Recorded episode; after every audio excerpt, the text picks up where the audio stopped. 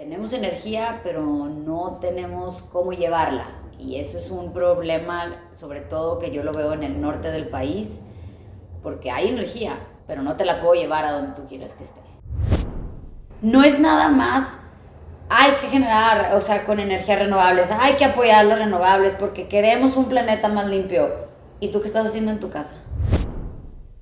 Sí, las renovables, y qué bueno que México está apuntando para allá, pero creo que sí debería de haber también por parte de, del gobierno también un, oigan, pues hay que ser más eficientes también en nuestras casas. Entiendo que debe de haber equidad, pero lo que no estoy de acuerdo es que para que con tal de que haya equidad, remuevas a uno capaz con tal de cumplir con la cuota. Ay, sí, mm, lo siento, pero no. Descubre el sector energético en voz de sus protagonistas a través de Energy 21 Podcast. Cada quincena, espera un podcast con entrevistas exclusivas de aquellas que compiten día a día por destacar en la industria y de quienes hacen posible que la energía y la transformación mueva México.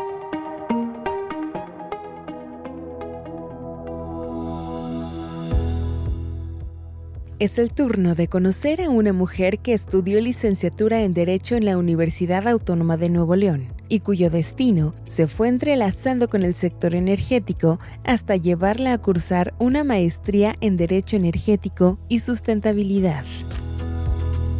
Hoy por hoy es la directora legal en Regulus Energía, una empresa mexicana enfocada en la compra-venta de energía y productos asociados. Mi nombre es Daniela Loredo, editora en Energy 21 y esta quincena les presento el podcast de Adalia Cantú Berrueto. Historia de vida.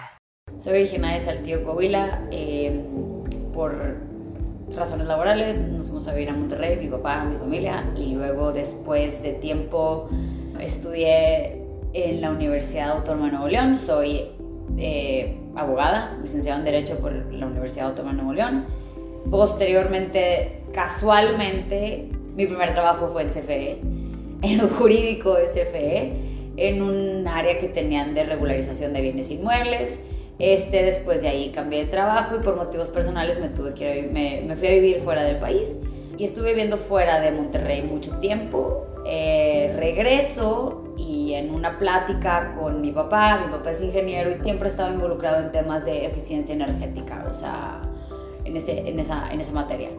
Eh, platicando con mi papá, me platica de la maestría en Derecho Energético y Sustentabilidad, que igual está en la Facultad de Leyes de la Autónoma Nuevo León, y me dice, oye, ¿por qué no, por qué no haces la, la maestría tú? Este, fíjate que con la reforma, mira todo esto, y, y siempre platicábamos de temas de ingenieros, aunque yo no fuera ingeniera. Y pues nada, este, al día siguiente ya estaba aplicando para entrar a la maestría, presenté en Neval y en agosto del 2018 entré a la maestría de Derecho Energético. En ese entonces había una beca con CONACIT y la Secretaría de Energía y la Universidad Autónoma de Nuevo León. Y pues era una beca para, para porque no había profesionistas en la materia y lo, lo que querían es que hubiera más profesionistas en la materia debido a la reforma que acaba de pasar. Eh, obtuve la beca, creo que fui la última generación en obtener esa beca porque pues, en diciembre del 2018 hubo cambio de gobierno y aparentemente ya no hubo más becas de ese tipo. Y en 2019 empecé a trabajar con un suministrador de servicios calificados y cuatro años después eh, ya ahora estoy con un comercializador de energía y aquí estamos. Ok, sí, abogada, nada que ver con, con energía. Entro a la maestría y lo que más me llamó la atención, tengo que confesar, era el hidrocarburo. Me encantaban los contratos petroleros. O sea, esa clase me fascinó a mí. Tenía un maestro excelente. Eh, y como que, bueno, aparte había maestros como que te marcaban, ¿no? O sea, como que decías, es que wow. Y, y llevaba eh, regulación eléctrica con un abogado muy reconocido en Monterrey Y me gustaba mucho su clase, pero me gustaba mucho su pasión a la hora de, de dar la clase de regulación eléctrica. Más sin embargo, era como que, ay no, a mí no. O sea, una amiga me decía, es que me gusta mucho la electricidad. Y yo, ay no, no, a mí no me gusta la luz, a mí me encanta el petróleo y el gas y yo estoy feliz acá. Y, y, de repente, este, por cuestiones de fútbol, de trabajo de la facultad o lo que sea, termino en suministrador de servicios calificados con un jefe en ese entonces que había trabajado muchos años en Estados Unidos en materia eléctrica o tradeando energía y dije, wow, o sea, esto lo amo, o sea, me encantó. Las primeras migraciones que hice al, al MEM, o sea, era como que, pues sí, sí, ok, sí, este, hay que migrar a un cliente al MEM, pero ya cuando me empecé a adentrar en ver eh, temas ya más técnicos o más de ingenieros, pues me gustó, me encantó, o sea, me, me encanta la luz. Ya ahorita es petróleo hasta para allá, no, o sea, o hidrocarburo, no, no, o sea, qué padre sí, pero la, energía eléctrica para mí es, es un mundo, un mundo que, que a todo mundo estoy seguro que va a maravillar. Entonces, no, no terminas de, no, no, o sea, a ver, yo no he terminado de aprender, o sea, a lo mejor... Eh, pues ya sabes más, ahorita ya sé más de cuando me gradué de la facultad o a lo mejor ahorita ya sé más que el año pasado, pero estoy segura que el año que entra voy a tener más conocimientos de toda esta industria y eso es lo que me, me encanta, o sea que, que no hay, no hay límite, no hay final, o sea, siempre va a haber algo nuevo que aprender. Mercado eléctrico. Sí, tuvo mucho auge el mercado al principio, después se como que se estacionó por todo el cambio de gobierno y por toda la incertidumbre que, que, estaba generando, ¿no? Que pasó en el 2021, entre el 2021 y el 2022, porque al inicios del nuevo gobierno la verdad es que esto no, no paró, inclusive a mí me tocó durante pandemia 2020 eh, usuarios calificados nuevos, usuarios calificados que migraron al mercado, bueno, o sea, o que firmaron contratos con suministradores para migrar al mercado eléctrico mayorista. Entonces, se alentó a lo mejor en el 2021, 2022 y se detuvo para quienes, para nuevos, ¿no? Pero más que nada como por miedo, por, no porque no me van a dar el RUC, no porque se están tardando mucho, porque los procesos, porque la pandemia, porque la contingencia. Pero ahorita yo lo veo, eh, se está moviendo. O sea, ahorita los permisos están saliendo rápido. En mi experiencia eh, profesional, las migraciones al mercado eléctrico mayorista por parte de Senace han sido rápidas. O sea, las cosas son muy claras. Vienen en el manual de práctica o en las bases del mercado eh, si tú sigues A, B y C para llegar a D, vas a llegar, ¿ok? Entonces, si entregas el papel en el tiempo que te dijeron, tienes los medidores como te dijeron, etcétera, etcétera, vas a llegar a ese punto. Entonces, en cuestión operativa, yo por ese lado no veo mucho estacionamiento, la verdad es que se está moviendo y en cuestión de permisos, ahorita se están volviendo a mover. Entonces, creo que ya como que volvieron a agarrar confianza. Volvieron a agarrar confianza, todos los que estamos como participantes del mercado, como también enfrente. Y oye, pues voy a ver para todos y todos podemos trabajar en armonía.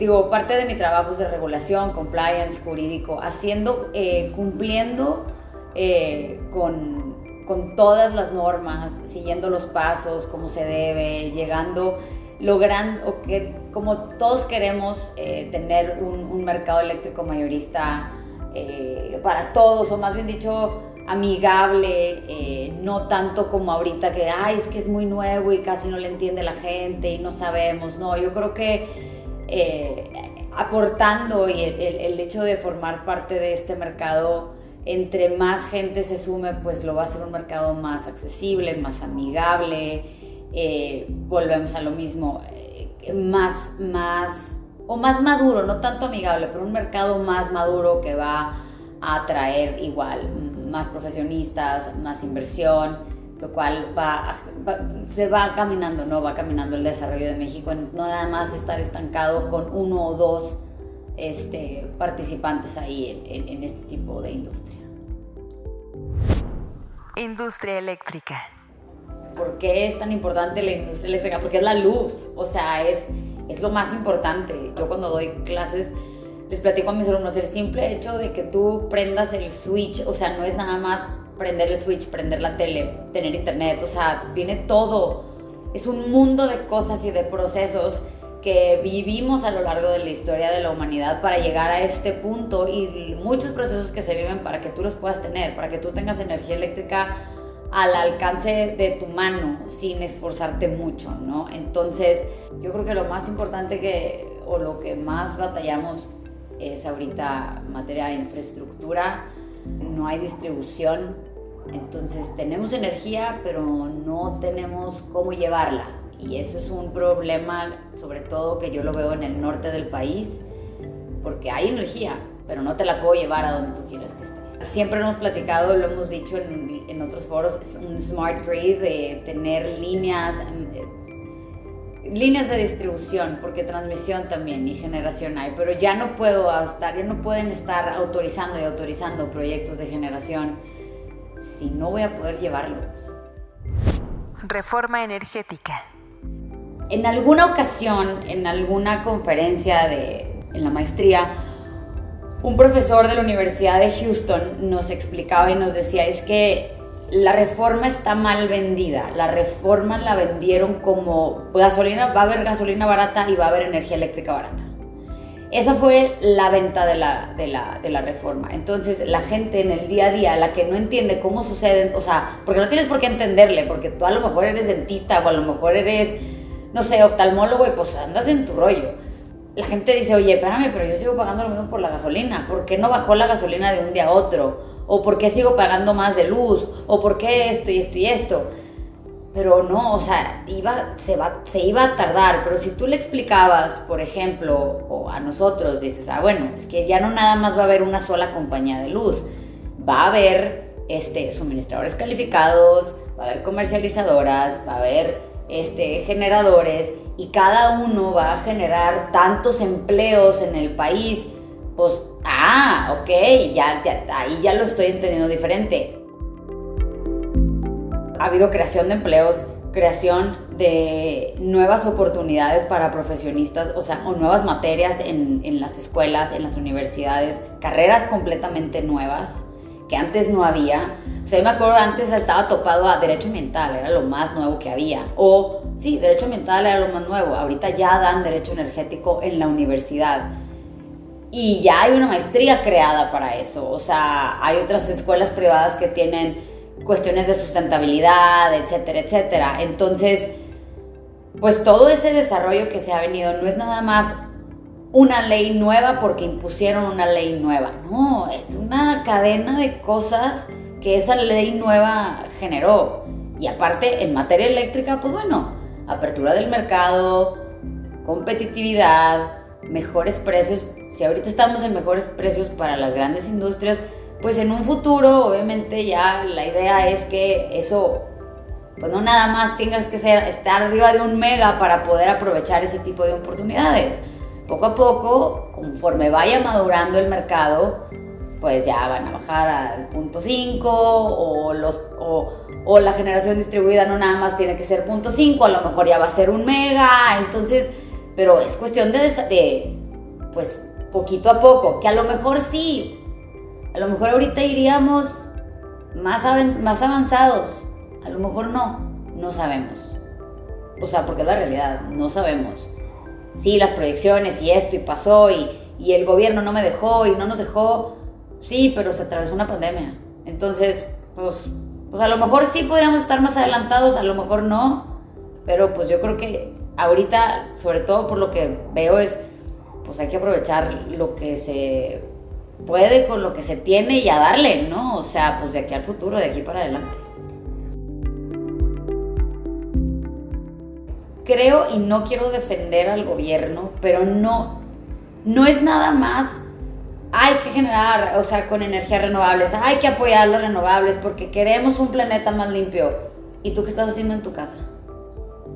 Porque a mí de nada me sirve tener un generador un fotovoltaico aquí arriba en el techo, si yo dejo las luces prendidas, si soy cero eficiente en mis procesos en la industria, si dejo la tele prendida en mi casa, si abro y cierro el refrigerador, si abro el aire, prendo el aire acondicionado y dejo la ventana abierta.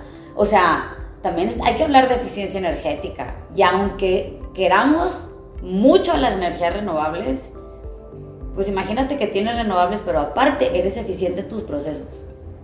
O sea, si tú, si tú no eres eficiente en tus procesos, tu generador va a tener que estar genere y genere y genere y genere y genere y genere y genere.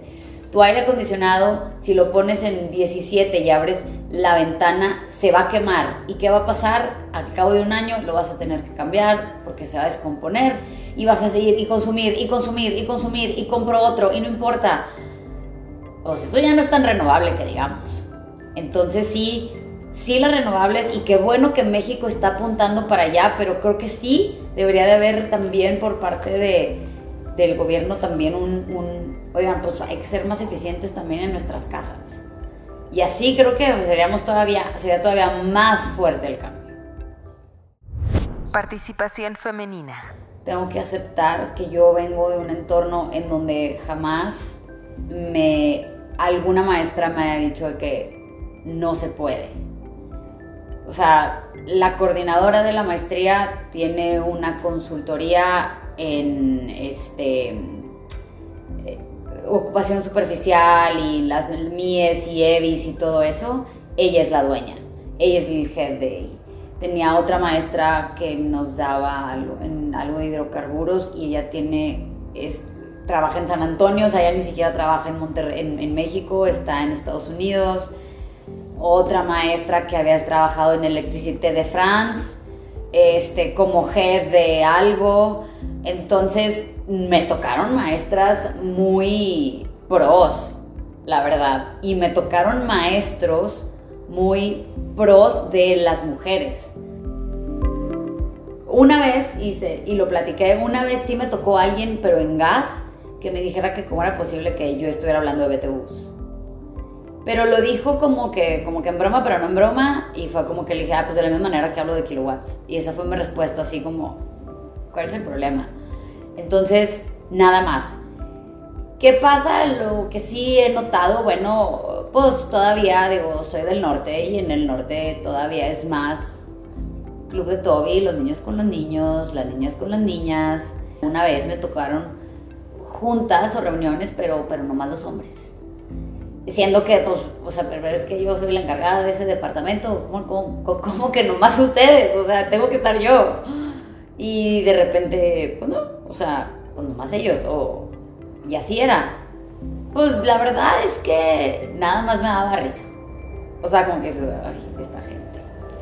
Porque no lo hacen, o sea, mucha gente no, no, es, no, es, con, no es adrede, pero ya como que, ya ni, o sea, ¿para qué hago corajes, verdad? O sea, no, cuando ya había, temas más importantes, pues era como un, oye, espérame, o sea, esto es, no puedes hacerme a mí a un lado, yo tengo que estar ahí presente por X o Y. Sí me ha tocado el, es que aquí nada más, nada más nosotros, o es que es el, es que es el amigo de mi amigo, o su papá es amigo de mi papá, y y ya pues los niños con los niños y las niñas con las niñas. Yo tuve un jefe hace tiempo que era, no era de aquí, era de Estados Unidos y ese jefe era muy pro de, a mí no me importa si eres hombre o si eres mujer, a mí lo que me importa es que me hagas el, el trabajo para el que contratamos a la persona. Y digo, pues soy una mujer de 41 años, entonces ya pues como que, pues estoy como que en el mismo mindset, ¿no? De, sí, ok, o sea, entiendo, entiendo que debe de haber equidad, pero lo que no estoy de acuerdo es que para que con tal de que hay equidad, remuevas a uno capaz con tal de cumplir con la cuota ay, sí, mm, lo siento, pero no.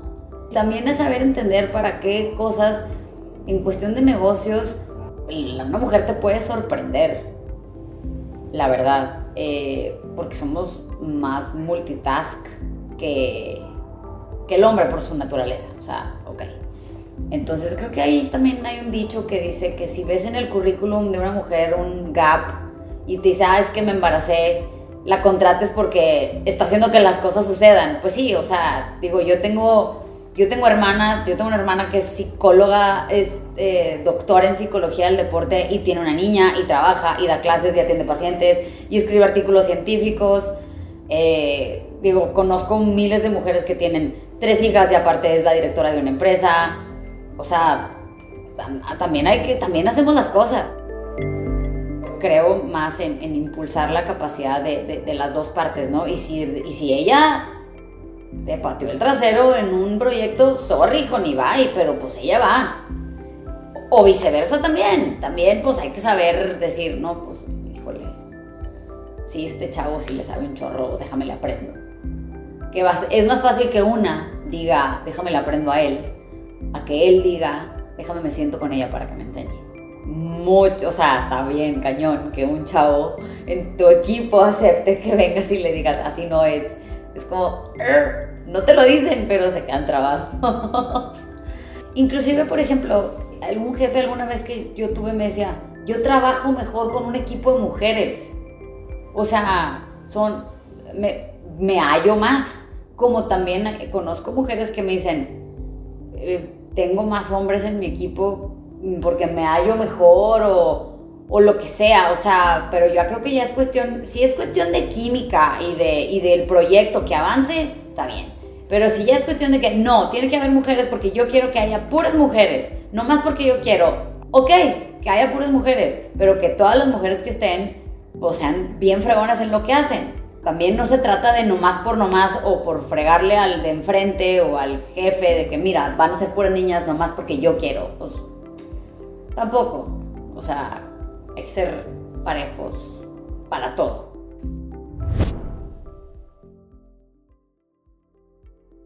Soy una mujer súper disciplinada. Me levanto 5, 5 y media de la mañana. Voy a entrenar porque aparte me encanta correr y me encanta andar compitiendo por el mundo en triatlones y en maratones. Entonces la señorita pues tiene que llegar bien cansada a la oficina después de haber hecho una hora y media de bicicleta o después de haber corrido una hora. Tiene que llegar bien cansada para que el mundo gire bien, no, no es cierto. Entonces, y precisamente por eso lo hago en la mañana. Lo hago en la mañana para... Esa es mi hora conmigo, con Adalia, para y luego a las 9 de la mañana ya llega Dalia, la, la abogada, compliance, ahora sí, ¿qué hay que hacer? Y pues nada, las clases las doy en la noche, desde 6 y media a 8 de la noche. Un día sí, un día no, tampoco todos los días. Y ya. Energy 21 Podcast un espacio creado para quien busca conocer los pormenores del sector energético. Escúchalo cada 15 días en tu plataforma de audio favorita.